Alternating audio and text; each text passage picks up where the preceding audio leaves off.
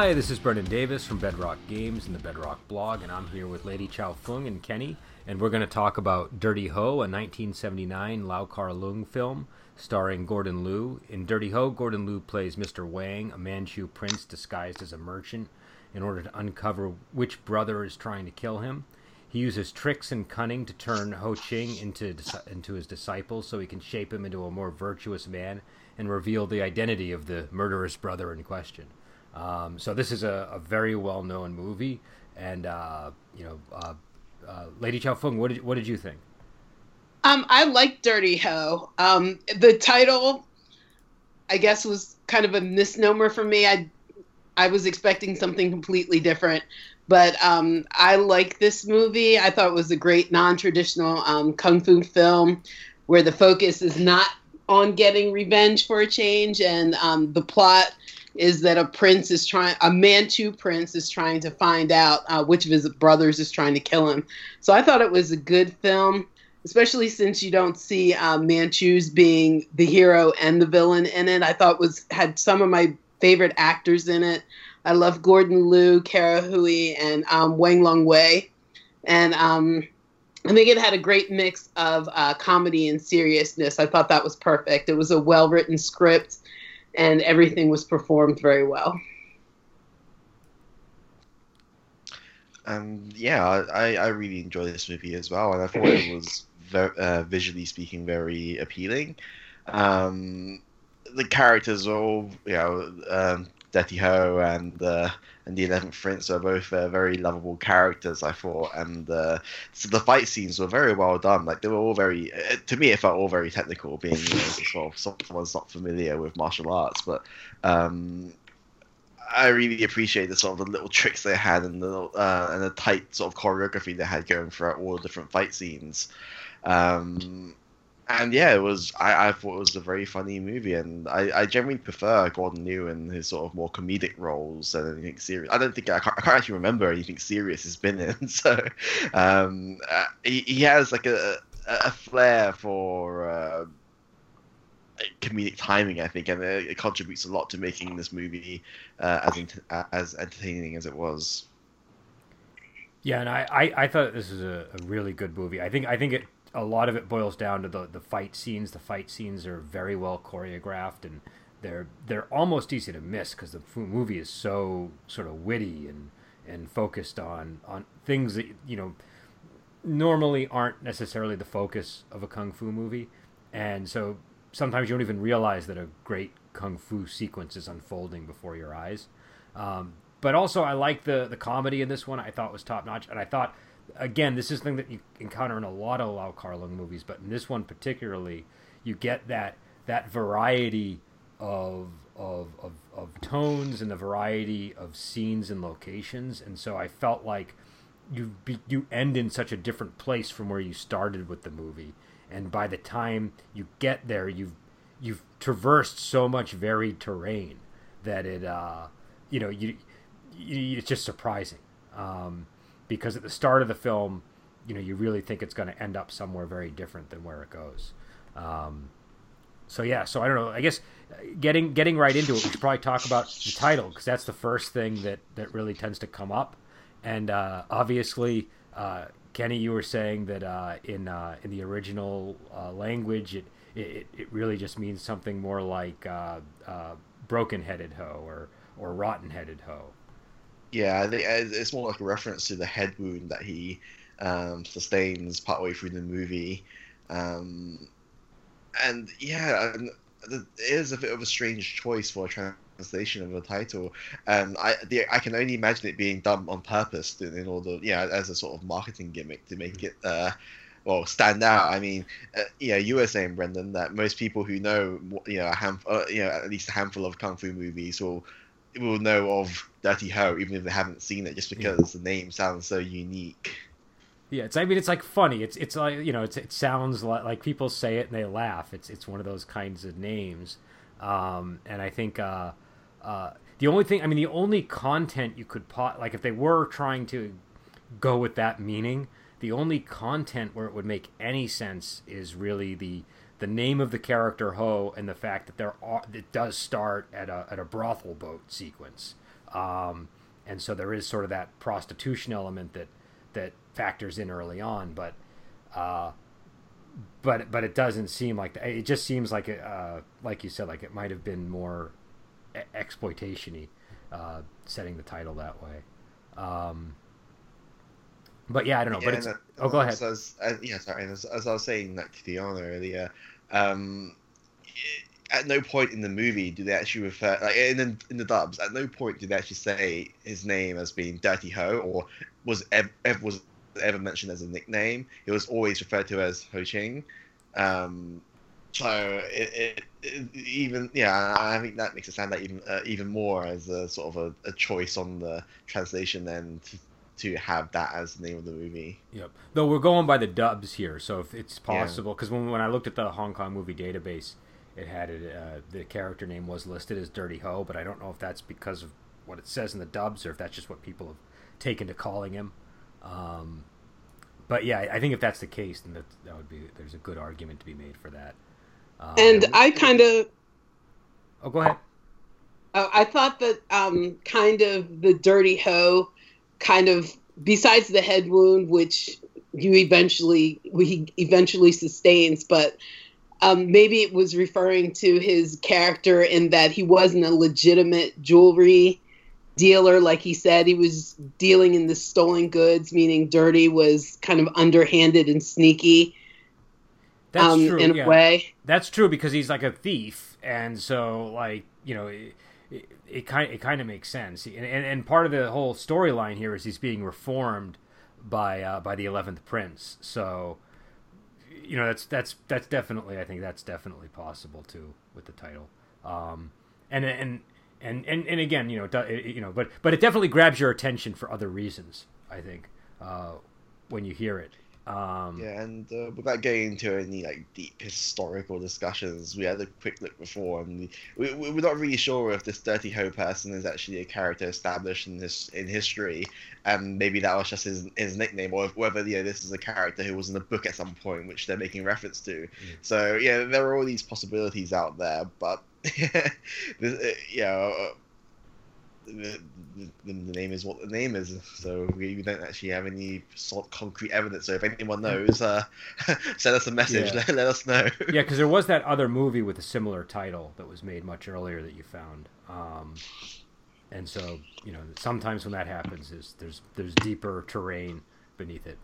Um, so I guess getting through the uh, the sort of different uh, different aspects of the of the film. Um, I think the first thing maybe worth talking about is that uh, is that that wine connoisseur scene where where he's he's uh, Gordon Liu is is fighting with Johnny Wang, but it's like the most polite sort of dignified type of martial arts scene you can have where onlookers don't even realize they're fighting because they're they're they're really sort of keeping up appearances as they do it. And the move, movements are all so subtle that you know, it looks like they're just having having drinks together.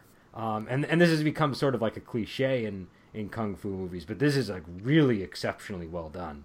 Um, so I don't know what your what your thoughts on that scene were.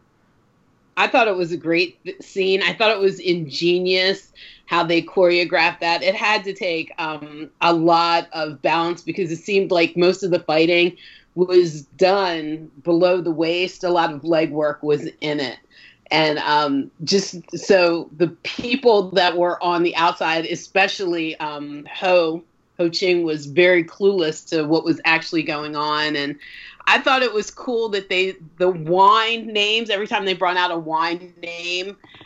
Um, the fighting style changed, and the fighting style changed to match the um, the name of the wine. So it was a lot of even their speaking was hidden and you couldn't tell that they were enemies and fighting against each other. So it was not only just the fighting that was hidden beyond view, but it was also their speech hid the fact that um, Wang Long Wei's character was trying to kill Gordon Liu's character. And I mean, and, and over the whole movie, there's this wide variety of fighting. Like, like just the style range is is is is is, is pretty incredible, which we'll get into. Uh, Kenny, what were your thoughts on that scene? I, I really I that scene like was very I don't know it had a lot of charm to it. I, I think especially when they were uh, when they was like doing the whole fan thing in front of um, Ho Shin. Yeah, like oh here's the fan, have a look at it, and they were like, and then you have uh, the Eleventh Prince and uh, Mr. Fan sort of fighting behind it.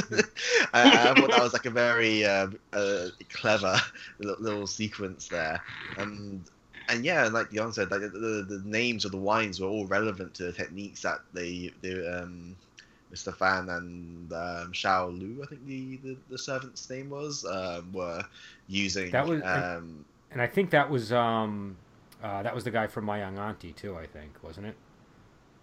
And Mad Monkey Kung Fu. Mm-hmm. Yeah.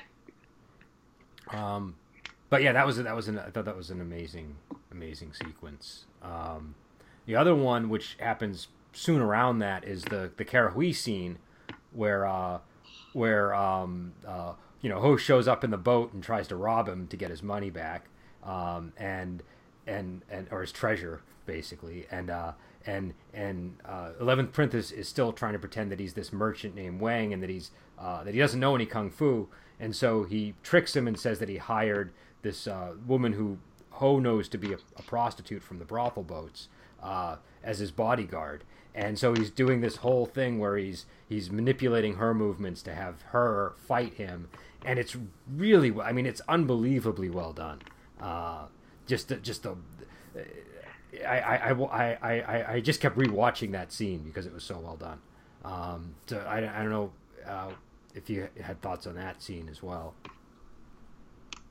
Yeah, I enjoyed I enjoyed all the fight scenes, and that was one of my favorites. I think um, Kara Hui really played it off really well, being the frightened musician, not knowing what was going on, and um, just the whole thing was so well done that he was, you know, it was like watching a giant marionette in a way, mm-hmm. where he was controlling her and but he, he's talking to her the whole time telling her how good she is and everything. And the whole sequence i thought was it was really well done and funny at the same time. Just her expressions on her face and um, the exaggerated movements with the lute. Um, just everything was just so well done. I thought it was an awesome scene yeah, I, I enjoyed the scene, but I, I did feel there were a few points where Kara Hui couldn't quite hide her expertise. Mm-hmm. Um, you can see that her movements were a bit too sharp for someone who was being manipulated. Uh, uh, yeah, um, from the side sort of thing. So it, it, was a great scene, but it's just a little bit, um, yeah, she, she was just a bit too skillful as it okay. to pull it off properly. I felt okay, that's yeah. I guess that's a tricky balance to strike in that kind of scene. I thought I thought it worked, but I could, I could sort of see where you're coming from on that one. Mm-hmm. And I guess that that does bring us back to sort of the original scene that kicks everything off, which is the the brothel boat scene, which I think is amazing just for the the set. You know, like obviously Lau Kar Leung likes boats. There's a you know he, he likes boats and he likes just I don't know. He's very good at, at, at creating an environment out of these sets. Um, he's kind of like Chor Yuen, but he's operating on a whole different end of the spectrum from Chor Yuen. You know, Chor Yuen is very good at it's it, ensconcing you in, in a place, and and uh, Lau Kar Leung does that too, but he does it in a different way. It's more celebratory or something. It's more like I'm I'm going out and I'm having like a theater experience kind of a location. And so that brothel boat scene where there's all these different boats and the ma- and and basically uh, uh, Ho and and and Eleventh Prince are are are vying for for uh, for the for the, the the the different sing song girls in the boat, and and that sort of becomes the source of this this sparring that they're engaged in in terms of uh, uh, you know like it's more like a mental kung fu. It's not really like you know they're not actually fighting each other, but there is like a, a sort of a chess match going on between them, and it seems like this is part of Eleventh Prince's plan to to eventually get Ho to be his his disciple. Yeah, he's, he's a chess match, but it was really uh, a case of who's got the fatter wallet. it was, but there was cleverness involved in each of those. You know what I mean? There was there was sort of like they kept one upping each other. You know what I mean? It was like a very sort of uh, uh, I don't know. Chess match might be the wrong word, but a kind of like a tic tac toe match, maybe. You know. Yeah. Um, But um, the funniest part for me there was when Gordon Liu just pulls out a massive chest of jewels. It's like, where, where were you keeping that? yeah, 'cause he pulls it right. Yeah. like, he I, I think he pulled it out of his robes as well. I'm not, I'm, I'm not really sure what happened there, I'd but have to he- review it, but that might be yeah. right. It, it was just like he suddenly, you know, this is a massive chest of jewels. He just pops out on the table, which is like twice the size of um, Ho Ching's one. Well, there you go. Well, he's Like, doing the he- same thing with his talisman too. He's got that letter with the talisman that he's just been keeping in his breast. Po- I don't. I don't know what's back there, but he's been keeping it there.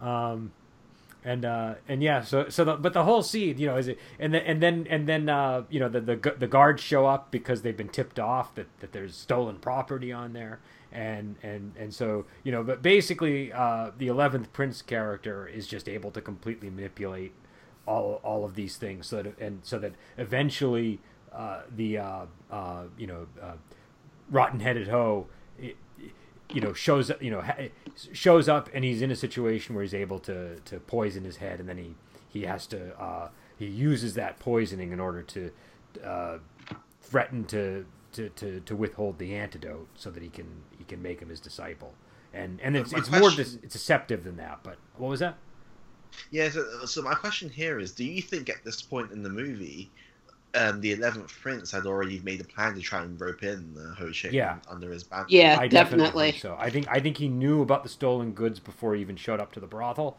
and I think he was the one who tipped off the guards about the uh, the stolen goods, and that he's been he's been yeah. I think that's the I think he's that kind of character who's just he he's got a lot of foresight, and he and he already sort of has his plan in place, and uh, and I think he's even aware that people are trying to kill him, and that he's you know that this is one of the reasons why he's doing this, but.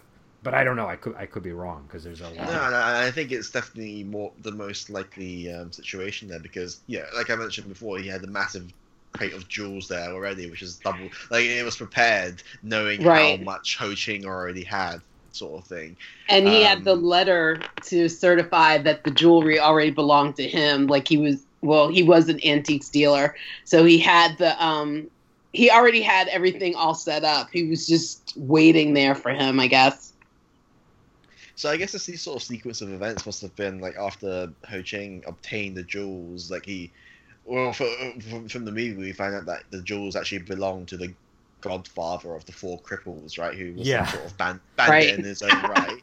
um, so he, he stole the jewels from a bandit. Um, technically, they're still stolen goods, but he laid claim to them, and I.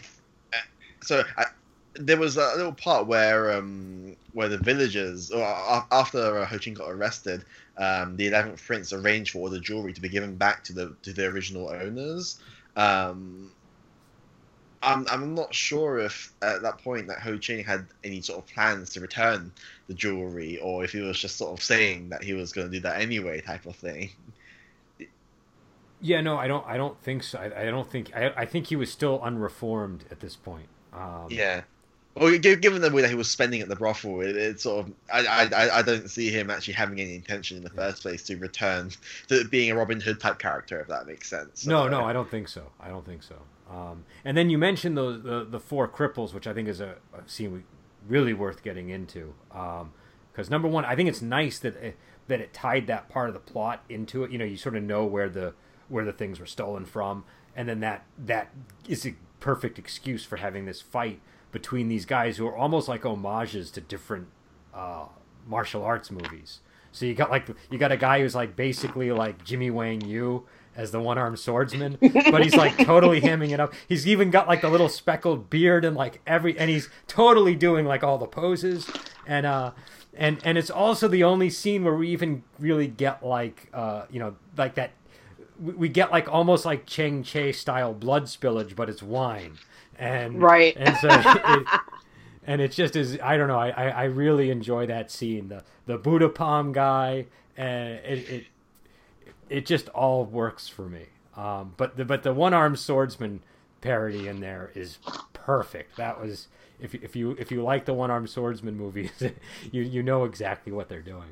Um, yeah, I don't know. Do you guys have any thoughts on that scene? Yeah, I thought that was one of the the funniest scenes, um, especially when the one armed swordsman's arm is revealed that he has both his arms, and he's like, uh, "This doesn't befit your character. Let's put that back in there," yeah. and throws the coat back on, so that you know he's now the one armed swordsman again, and the whole spillage of the wine, and the guy's like saying that you spilled the blood, and then um, Ho Ching's like, "Uh, it's only uh, wine here, dude." So it's really not that big of a deal. Uh, yeah, the whole thinks, scene he thinks was he funny. won the fight because he sees the wine on the ground. He thinks it's blood, and uh, and then the the blind man too, the blind guy. The Buddha Palm. He was, was he the Buddha Palm guy? Yeah, yeah he was the Buddha Palm guy. But, like, but he's reading. In, in, oh, go ahead. Go ahead. I was to say, like, he, he, was. I think he was actually naming the stances from the Buddha Palm sort of manual but he was like performing them in totally in, like he was completely for lack of a better term he was shit at what he was doing basically. Well and he, and he and he had the whole thing where he um where he he's he's reading the guy's palm and he's like wait you're blind. How are you reading my blind my, my palm? And he says uh you know oh even a blind man can see see your fate. And uh you know it's just it was a very I don't know, it was a really good scene. And then yeah, and then he's doing like I think he ends with like the slapping the slapping yeah. sequence. but yeah, that that was I thought that was a great scene. Um, and and that's the thing. There are so many. There are like so many amazing scenes. There's almost too many. It's almost like that. There are too many notes seen uh, in uh, in Amadeus. Uh, have you guys seen Amadeus or no? Am I, just... I have. Okay, you know you know the too many notes scene, right? Uh huh. Yes. there's, there's too much. There's almost too much good kung fu here, and you you don't. It's like you you you you keep forgetting all these different scenes. Um, but uh, but yeah, I thought that was that was one of the uh, uh, one of my favorites. Um, but then there's the other scene too with the antique dealer and the and the and the and the knife shoe and the and the and the hidden dagger in the scroll. You know, there's and and again that scene is also one of these polite ones where he's still sort of trying to pretend that he's not uh, that he's not fighting with the guy, and so it's sort of like it's sort of like a, a face saving sort of you know gentlemen being polite and and not really letting on that they're that they're having a battle. Uh, but uh, but yeah, so uh, I don't know. I guess I guess you know there's a lot of good kung fu in this movie. A lot a lot of really good kung fu, and that's not even getting into the sort of the typhoon wall sequence and the uh, and the and the final battle with uh, with Lo Lieh. Um, which is is amazing. I mean, this is a movie where you can look, you can almost overlook the the scene the, with with Lo Lieh's villain because there's so much other stuff leading up to it. Um, but yeah, so uh, w- what did you guys think of the the? And again, I don't know. In the subtitles, they called them the Seven Bitters or the Seven Bitter Tigresses. Um, but what did you guys think of that scene? Oh, I just realized it's a pun. Oh Christ! What's the pun? Go ahead, tell us the, the, the, the, word for tiger and bitter is the same in Cantonese. Oh, okay, so that's interesting. Because I was like, are they yeah. saying bitter is in past tense of biting, or bitter is in you know the the emotion? Um, no, I, no, I, I think what they're referring to is that tutfu is is how you'd say bit, seven bitters, and it's also how you would say seven tigers. So okay. it's like, oh, it just clicked for me there. and and these characters they're they're led by I think uh, I forget what they called uh, called the character. I think it was Bitter Kitty. Was that was that how they referred to to him in the dubs? Uh, yeah. Well, the, the dubs uh, when we introduced it was like Bitter Catty. Bitter caddy. Okay, something something along the. But he's like the leader of the seven of the seven bitters, and uh, this is sort of like Lau Kar Leung does this thing where he always has if he doesn't have females, he at least has like a, a, a you know feminine energy, like some kind of yin going through the movie, and that was definitely the wrong kind of yin. But but it was but, but, yeah, but it was it was so so. I was trying to think through the logic of what was going on here. It sounded to me like they have this tea, and when they give it to you, it does something to your internal energy so that you become more so you, more feminine, right? Is that the right? That's what it appeared to me. I mean, well, the whole guys as they go, um, there's no a reward out for um, to capture Wang, the eleventh prince, and they um, the doctor who says he's not going to say anything decides he wants the five thousand dollar for for himself. So he gets this effeminate man to go with him, and they knock on the door, and he's pretending that he's a woman, and poor Ho, who is um, totally clueless about everything, goes out because he they're after him. They want him to come out and you know, he's like, "Oh, it's me." So he goes out to try to solve the issue and realizes it's men. But yeah, that whole scene was pretty pretty interesting with each of the seven having their names representing their kind of style or what they did. Um, I don't. I lost my thought train of thought. That's okay. There's a lot going on in this movie. There's a lot so going I, on. I just want to say, like, for, for the, the leader of the Seven Bitters there. So in this sort of dynasty, eunuchs were a very uh, prominent part of the court, and sometimes you get some that manage to escape, or not necessarily escape, but retire, or otherwise make their way out of the um, the, the palace, basically. yeah. And I'm wondering if he's supposed to be um, one, of, one of these sort of like hidden eunuchs, and I I don't know because a lot of times when they have the eunuch characters in these movies, they they sort of have like a a pale sort of quality to them. It seems Yeah. to be like, but but maybe because he could be going down that sort of swordsman to uh, uh, Brigitte Lin sort of uh, you know direction where where the the becoming the eunuch sort of recalibrated his in, his internal energy or something, and so he's sort of becoming more feminine. I, I don't know, but it's definitely it's definitely sort of meant to be like a I think a yin energy thing where these guys are are I mean there, there's because because you see it like in in um uh you know Clan of the White Lotus and and Executioners from Shaolin that that sort of you know female style of uh, of kung fu and they were definitely fighting in a more except for the guy with the big tummy that was the sufferer. Um, Oh, yeah. all- but but then he didn't strike back. Do you know what I mean? So there was still sort of like a a different thing going. You know, his his, his style just involved getting hit, I guess, until the other guy got tired out. But um, but but I don't know. It was it was an interesting scene because you didn't get the sense that the stakes were enormous. It wasn't like you were you weren't really feeling that that Ho was going to get trounced by these guys. But it was a really interesting sort of interaction, and ca- it was like a really unusual character, and uh, and again, it just sort of tied in with that uh, uh, you know that theme that you sometimes see in, in these Lau Kar Leung films. Um, but uh, but yeah, the Sufferer, and uh, I can't remember the names of the other guys, but there were a bunch of there them. was the There- biter. the biter. the biter, yeah.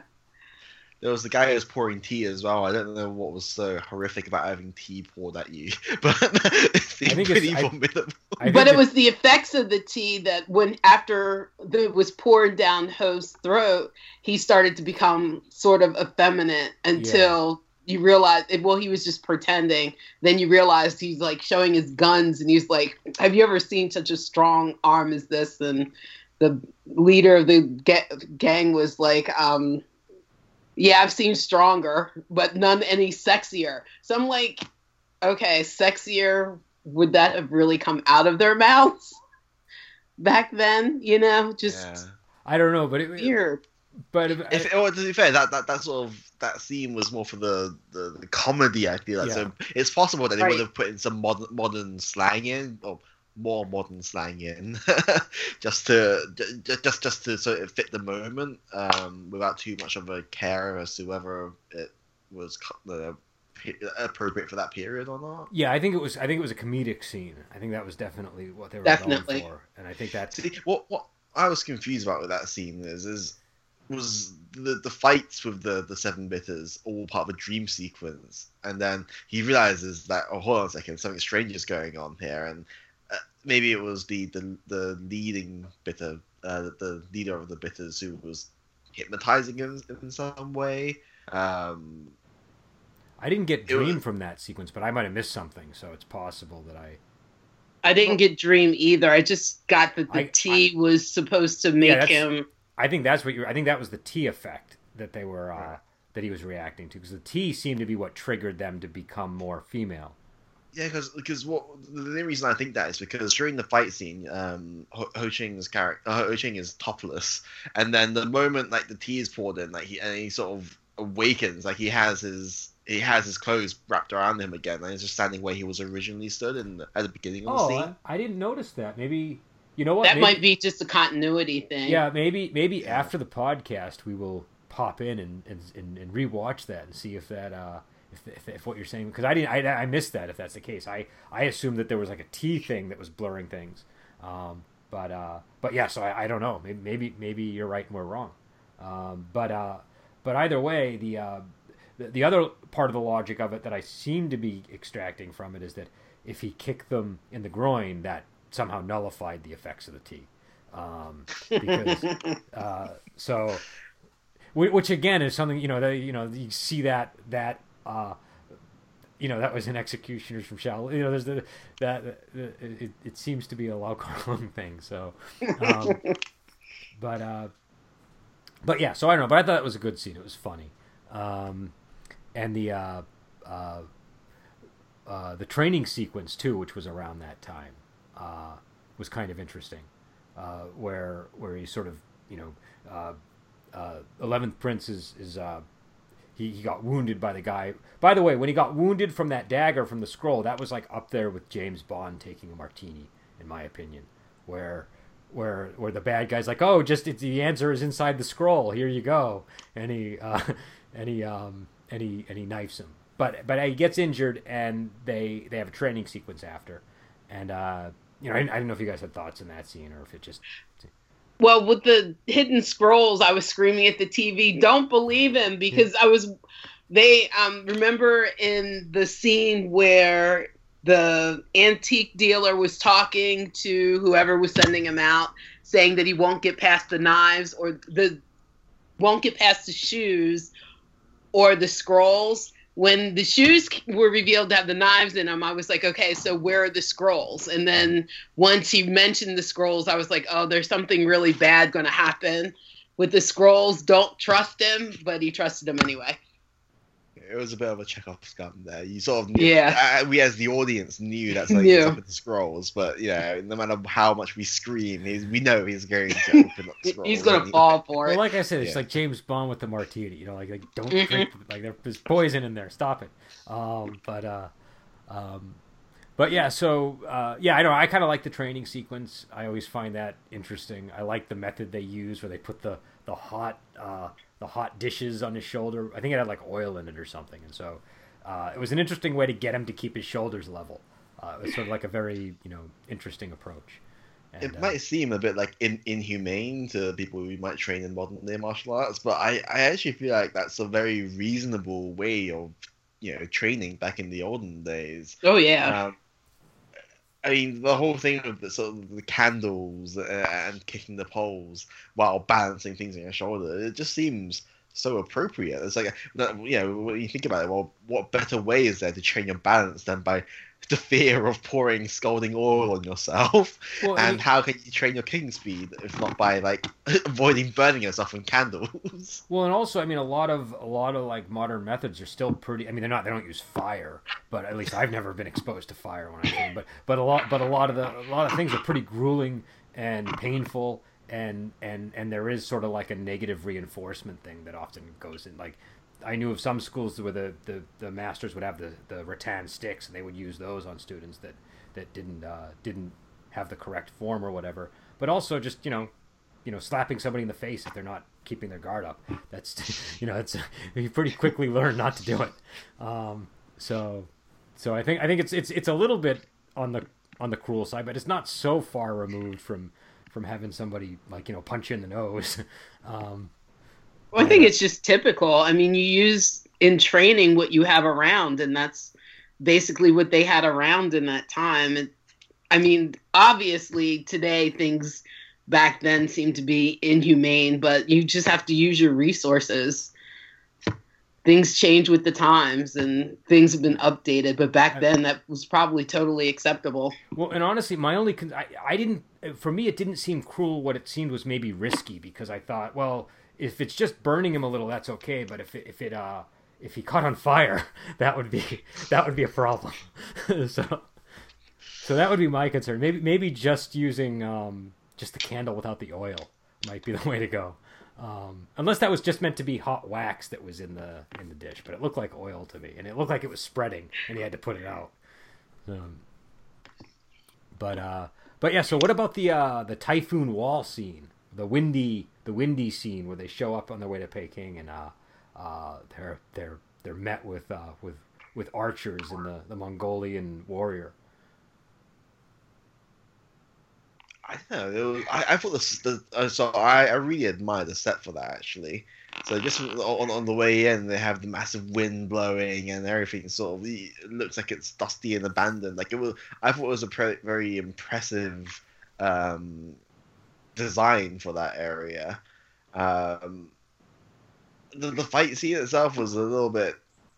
I mean, it, it didn't help that Gordon Liu was in, in the wheelchair thing. It, it, felt a bit restricted, and maybe that was the idea. It, it did feel a bit claustrophobic because, uh, yeah, they, they, were trying to navigate these sort of tight paths and uh, and yeah, people jumping at, at them from all over the place, using their mobility against them, type of thing. But um, I yeah, I really enjoyed the way that scene looked. I thought the Mongolian warrior kind of was weak. I don't know. After all the other clever uh, fight scenes that had been before it, I was kind of a little let down for me. Okay. Yeah, I, I thought this scene. Uh, I think the archers were the big threat in this scene, but I thought that um, that it looked to me almost like a King Hu movie, like the the coloration, like there was like a tone to the colors. Oh, the were, red, red tone. It was sort of like red but earthy. I don't know quite how to. I, am not good with colors, so I'm not. You know, somebody that's better with colors could probably give it. The It was like tone. a red brownish clay type coloring to yeah, me. Yeah, it looked like a lot. Like you just see that coloration in a lot of King Hu movies, and I wasn't sure if that was what he, if it was an allude because it was even kind. It was even like beautifully shot. Like something about this scene seemed like like shot in a different style than Lau Kar Leung would do, typically do. Do you know what I mean? Like like just some of the the moments. I was like, ooh, that's like a really good shot of Gordon Liu's face by the fan or by the umbrella or whatever. And uh and but I don't know. My my favorite moment and this one was uh was the the spear chuck when he's in the wheelchair and he chucks the spear at one of the guys. There was just like a really I don't know. There's a really quick sort of uh, sort of moment in there that, that I thought looked incredible. Um, but I don't know. Yeah, I like. I think the big thing about this one, Kenny, is, is like you said, like the the set, the the location. It just sort of was like a really cool environment to have a fight. Yeah, because yeah, I agree with Leon. The, the Mongolian warrior was the, the most underwhelming part of the scene. the best part about him was the way he died. That was really his. Uh, that was, you know, he because he basically gave them the information they wanted. Um, you know, when he real and he wasn't, you know, once he once he once he got killed by by by his own side, he was like, you know, screw that. I'm not going to keep my mouth shut. And uh, and so so I kind of I, I think the the enjoyable part in that moment for me was just sort of that uh, the way that that information came out. Um, but uh, but then that le- leads you know right into the scene with um, with Lo Lieh, and there's like three guys attacking them at once, basically and you get sort of this climactic uh, battle, and uh, and you know as the uh, as the eleventh prince is trying to uh, make it back to the uh, to the court. Um, so I don't know. What would you guys think of the finale? Before we go on to the finale, yeah, I just wanted to talk about the the scene where we first get an inkling that there's a conspiracy going on and you know we, we have a prince walking but the thing is they hid the face or the head of the the prince from um, us for that entire introduction scene uh, I mean, we see Lo Lieh's character, um, uh, and I think some some of the other sort of um, biggie bosses, shall we say? Um, but yeah, I, I, don't understand the point of hiding the the fourth prince from us. Like it's not like anyone, any one of us would have known like who the hell he was anyway. I guess um, so that it Matt at the end scene when you see all the princes. But yeah, I don't know. I mean, I guess one armed swordsman kind of does that. I think we had this conversation during the one armed swordsman one where it was like, why are they hiding this guy from us exactly? Um, yeah, and, then when they show him, it's a big letdown because that it was a letdown for me at the end. The end I thought was disappointing. I didn't like the way it ended. You didn't like the final battle, or you didn't like the ending in the courtroom. Both. Okay. No. What what what did you not like about them? I don't know. With um, the final fight, I think just was not as impressive as I thought it could be. With Lo Lieh being um, the last fighter, Mhm. and I just thought that after fighting the general, that um, the eleventh prince should have at least fought the fourth prince, or it should have been more clearly revealed that who the fourth prince was. Um, at the end, I, I just I don't know the the end was too comedic for me. That was my I guess my issue. It there was no clear ending for me. Like the murderous brother wasn't taken out, I guess, and that's what I wanted. Okay.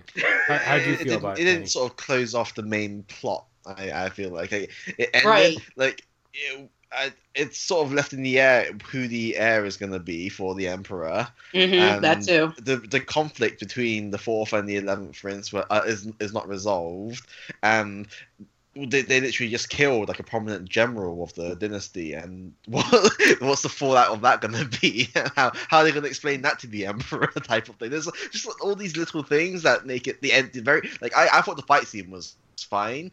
The ending was just like, huh?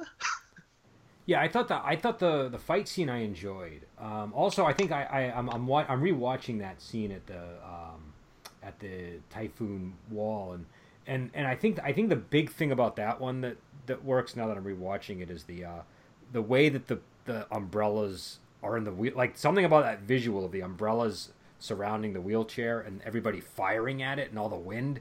You know, there's just like this uh, there's something really interesting about that. But yeah, the ending. I don't know. Lau Kar Leung likes to ending things on uh, on comedic notes sometimes. You know, that's uh, and so I think it was just sort of that.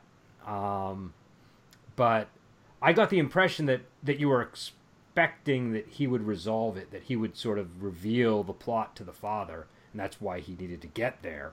Um, unless he was just going to let bygones be bygones after he, he killed the fellow conspirators. Um, And, and another thing is like after you know after um his, his leg got injured and we, we and the doctor just left and you know he, he sits up and talks to um Ho Ching about oh I didn't want to be a king I just want to be surrounded by wine art and kung fu so I'm going to make my way all the way back to the royal capital where I'm fight with my brothers for the throne. Where was the logic in that? Well, is he okay? I see. I don't know. I mean, I guess the question is whether he's going to be trying to become the heir once he gets there, or if he's just going to be trying to end the conspiracy so he can enjoy all the things he's he's talking about. But also, he just Well- might be motivated by a sense of duty. What, what was that, Dion? Mm-hmm.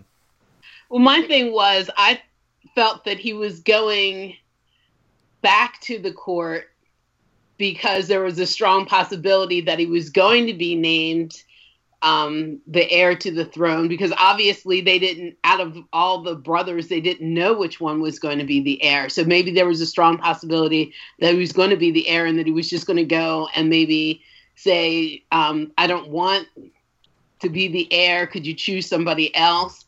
But definitely not number four because he's trying to kill me. You know have some kind of better resolution to the whole situation I would have, because I got the strong feeling that the reason why number four was trying to kill him in the first place was because that number 11 was the strongest threat of being the heir to the throne. Otherwise, why bother to kill him? There's only, what, three people ahead of you? Yeah, that that would make the most logical sense. And for all we know, he's trying to kill all the other brothers too, and and they've all had their own sort of struggle getting there. But I would imagine that he's just going after the the biggest competitor.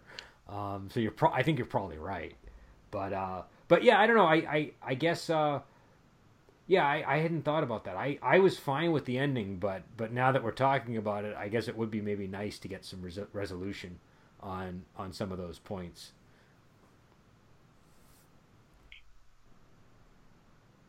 Yeah, I, I thought this is the fight scene for the, the climax it was really good. Like, I I feel like um Lo Lieh had a sort of Guan Yu sort of vibe going to him. Like he was dressed all in green, which is sort of what Guan Yu generally does, and he has like the long flowing beard with the um I can't remember what the, with the glaive. She's like, that's like, it's trying to emulate Guan Yu somehow. But he but he looked decrepit, didn't he? Didn't he have like a lurching sort of like hunched posture in a lot of the scenes? yeah, Like yeah, a little bit. because when Well, I think Guan Yu, fair, I think like a really sort of you know heroic yeah, stance. type of yeah. person. Yeah, and he was really sort of leaning over and and and also the guy doing the dub i think was either drunk or deliberately slurring his speech because because he was like slurring lines um, but he did multiple characters i think in this dub Yes. and and i don't think the other ones were slurred so i don't know if it was because that's what he thought the character should be doing like i'm just making a creative choice that this guy needs to have his slurred speech or if the guy playing him just got drunk before that scene and it uh, or didn't get enough bed rest. Um, but uh, but yeah, I didn't. I, I I sort of see what you're saying, but at the same time, I felt like it would be a really odd Guan Yu because he be really was kind of like you know he was also sort of like like a like a like a a, a villain from a Universal movie in some ways. Um, Yeah, and one thing I did notice about the fight scene as well was that, um, so, I mean, maybe this ties in with you know, sort of saying how he, he he's a bit hunched over and um, out of breath type of like he's not in his sort of peak type of. Uh, he's acting like he's not in his peak because he passes the um, the glaive around a lot. Like he, there are times where he just hands over to his. Like there's one particularly impressive handover where he sort of spins it on the ground when it's it's still standing upright with no one holding it, and then like one of his help, the one of the guys, the helpers, sort of runs up and holds onto it while he sort of poses and he's like taking a breath. And I, I, I, I don't know. I, I thought that was like a, um, a nice little touch. Like if it's trying to show that he is like maybe he he was like a most impressive general in his time, like he was martially capable, but he's getting on in his years or he's out of practice, and just uh, Well, and that that's something that I think gets into something that I think works generally through the whole film, which is these little flourishes like that that are really easy to just not even notice the moment they happen, but they kind of uh, not only they maybe reveal something or uh, reflect something about the character, but they're just I don't know inter- interesting things that just they, they only exist for a split second in the fight. Uh, but it seems like a lot of thought went into this choreography to me. Uh, I just get the feeling that it was it was. Uh, I mean, there is there is enough good fighting in this film for like five movies. You know what I mean? Like, Mhm. like, like this would be enough to like the the you. I feel like you remember, you know, top quality scenes that normally you remember over the course of five films, not over you know five really good movies, not just all existing inside one movie. And and they're and they're ex- they're endless. They're like there's like there's just this exo- like they're they're just never run out of energy, and it, they just kind of keep going and surprising you. Um, but uh, but yeah, I I, I think I, I think uh, that's an interesting point that you raised about that. Um, so I don't know any any other thoughts about about this film. Uh, I don't know if we missed anything or not.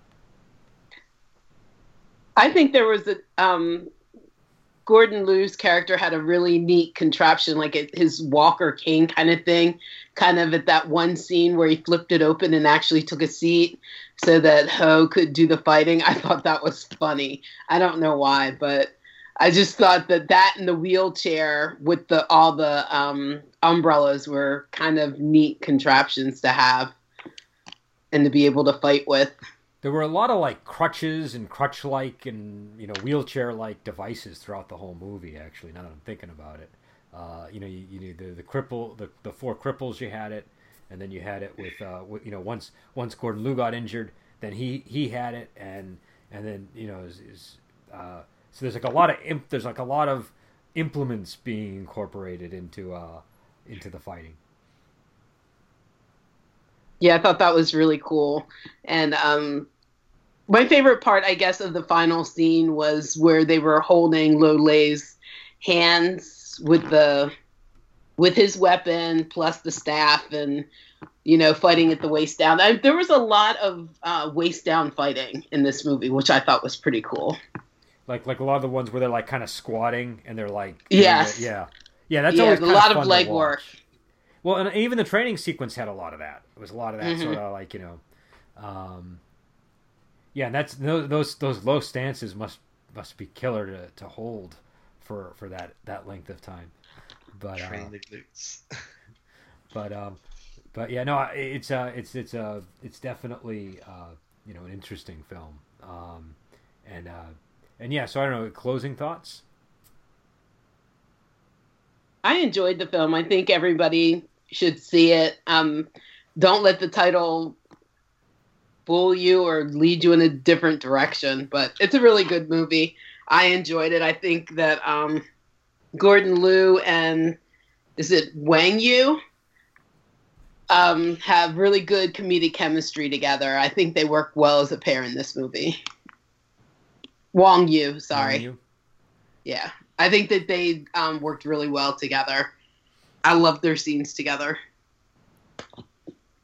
Yeah, I, and I, I thought this was a really good movie if we ignore some of the plot points. I mean, I, I, I feel like I say this a lot about sort of martial art movies, don't I? It's just like, well, if we ignore a few aspects of the plot, then it's a really great movie. Um, that's probably just me nitpicking. Like, I, I, I really, you know, I, one thing we didn't really talk about was the opening sequence, which I really enjoyed as well, which I feel basically was the whole movie in a nutshell, and then here's the movie. Oh, like the credit, the, the opening credit sequence with Yeah. yeah. No, that was really cool. It me, it's like it tells you everything about what happens in the movie, and then it, you know, but it's done in like dance form and like fight form. It's not like a, it's like like that opening scene that you get in a lot of these movies where somebody's either doing a form or there's like you know guys sort of being introduced and battling, but it's not really in a real environment. It's sort of on some kind of weird sound stage. I, I I thought that looked great, and I love that it it really prepped your mind for what was coming. Yeah, and, and I really appreciated you know the comedy in the rest of the movie. And like I said, like I, I mostly know of Gordon Liu through his sort of, sort of more comedic roles, and uh, and you know he was perfect in this. He had the timing down pat, and you know he he he, he know, for lack of a better term, he killed the role. I think so, which is great. Well, he can definitely do. I mean, he's known for serious stuff too. He can definitely do serious. Um, but uh, but yeah, I, I think he shines a lot in these comedic roles for sure.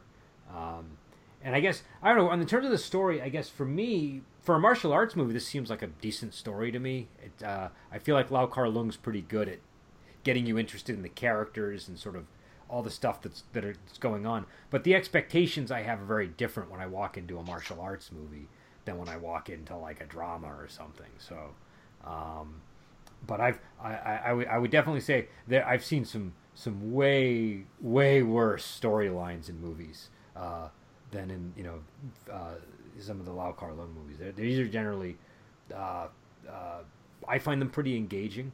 Um, but uh, but yeah, so uh, I don't. Lady Xiao Feng, what are your closing thoughts? No, I thought it was a great movie. I like the non-traditional plot of not seeking revenge, but um, and I I just thought it was a really great movie. Great chemistry between the cast. I like the sets and the scenery. I thought was really good. Um, especially, I like the the pleasure boat scene at the beginning with all the girls and everything, and them vying for the attention of the girls. I thought that was really well done. But I I just I love the subtleness of the of the fights at the beginning where you onlookers wouldn't know that they were actually fighting. I thought that was a clever way to showcase the martial arts. I thought was really good, really well done. Yeah, I, th- I think this has got a lot of good fight scenes in it. Um, it's you know it, it really covers a lot of ground and and it's um, you know I would say try watching it. Uh, it's uh, these kind of films are probably good when you're in a good mood. I think because you kind of have to be open to the comedy that's in them, and uh, and Lau Kar Leung definitely sort of peppers this with with plenty of comedy. Um, but uh, but yeah, it's available on Prime. People should check it out if they're interested. If, if uh, you know, ideally people are you know watching them and then having a discussion with us. But if uh, if this is your introduction and we've spoiled it for you, you can go watch what we were talking about on Amazon Prime. Um, and uh, and uh, you know we'll be back next week. Until then, we will talk to you later.